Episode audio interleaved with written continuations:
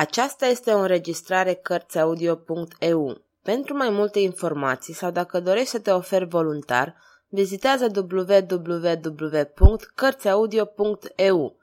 Toate înregistrările cărți audio punct e u sunt din domeniul public. Michel Zevaco, Regele Cercetorilor. Capitolul cinci. Mama. Regele François I rămase o clipă nemișcat, cu ochii ațintiți asupra grupului format de Manfred și Gilet. De îndată dispărură. Apoi, fără a arunca o privire asupra curtenilor săi leșinați, morți poate, o porni la drum. Regele îndeplinise această îndeletnicire de spion nocturn de care Manfred îl socotise incapabil. De departe asista la intrarea lui Gilet în casa lui Dolet. Apoi văzu poarta închizându-se. Îl întrezări pe Manfred care se îndepărta.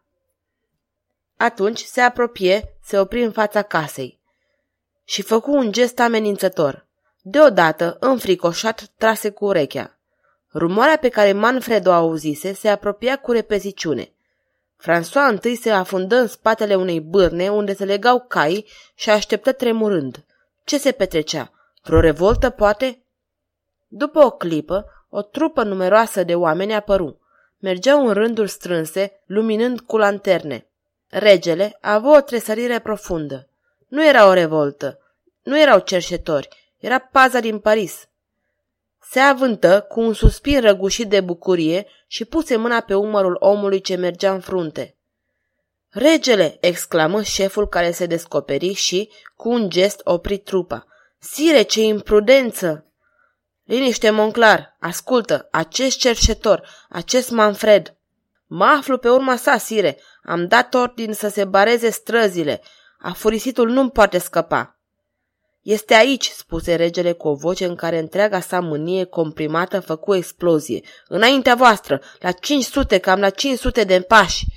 Monclar, arestează-l pe omul acesta, să moară, chiar în noaptea asta, să moară torturat, vreau un supliciu teribil.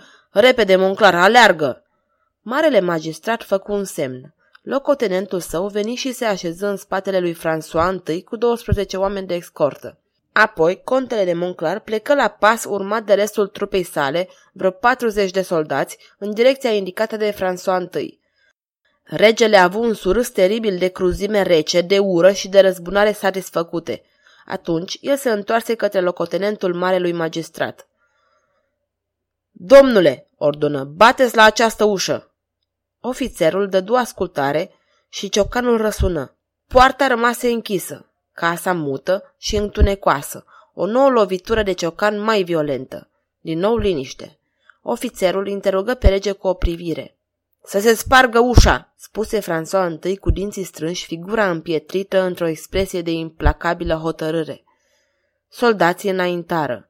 În acest moment, un strigăt lugubru sfâșie noaptea. François, François, ce ai făcut cu fiica noastră? Regele tremură, păli. O, oh, murmură el, nebuna, Margentin, o, oh, această îngrozitoare tânguitoare!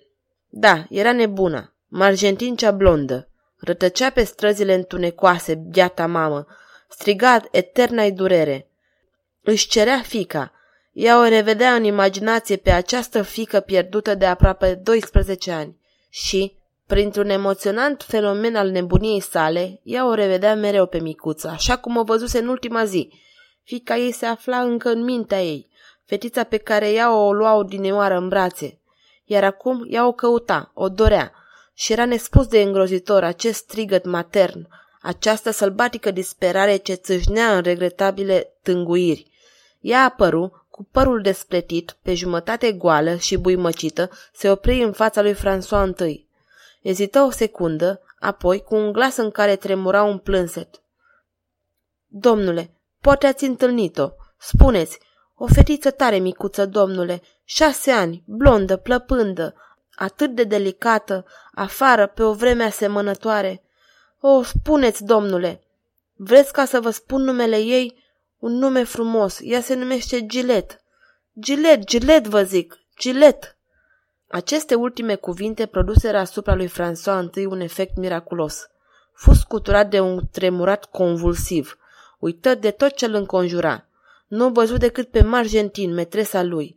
El se bâlbâi. Gilet? Fica ta? Doamne, Doamne, întâmplările acestea sunt posibile. Mama, fără îndoială, nu-l înțelesese din cauza demenței sale. Cu vocea ei nespus de tandră, asemenea unei mângâieri continuă. Gilet, un nume frumos, nu-i așa? De cât timp o caut? La Blois am pierdut-o. Cunoașteți Blois? Are șase ani, biata micuță. La Blois, spun, acolo am iubit. O, oh, am iubit, am iubit. Și deodată violentă, sălbatică. François, unde este fica ta? O, oh, murmură François zdrobit. Asta este îngrozitor, o iubesc pe fica mea. Asupra fiicei mele am atentat. Fica mea se află aici. El o privește cu aviditate pe nebună. Are să-i spună, poate. Poate o flacără țâșnită din depărtările iubirilor tinereții sale are să ilumineze tenebrele gândirii ei.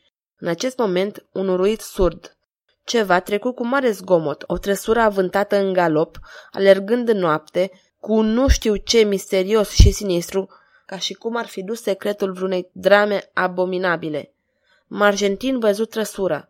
O idee nouă trecu prin bietul ei creier și ea se avântă cu un tânguit. Mi se ia fica! O clipă mai târziu ea dispăruse. În depărtare, uruitul voia. Uluitul François I privea. Soldații nu îndrăzneau să facă o mișcare. Ofițerul a dezvăluit mai târziu că l-a văzut pe rege făcând o mișcare pentru a se avânta la rândul său, apoi că se oprise trecându-și mâinile pe frunte, scoțând suspine asemănătoare cu plânsătele, murmurând lucruri neinteligibile, dintre care se distingeau clar doar aceste cuvinte. Of, dar este monstruos! Simt că o iubesc încă, nenorocitul. Și el a fixat priviri de nebun spre poarta lui Dolet. Ce se petrecea oare în această inimă?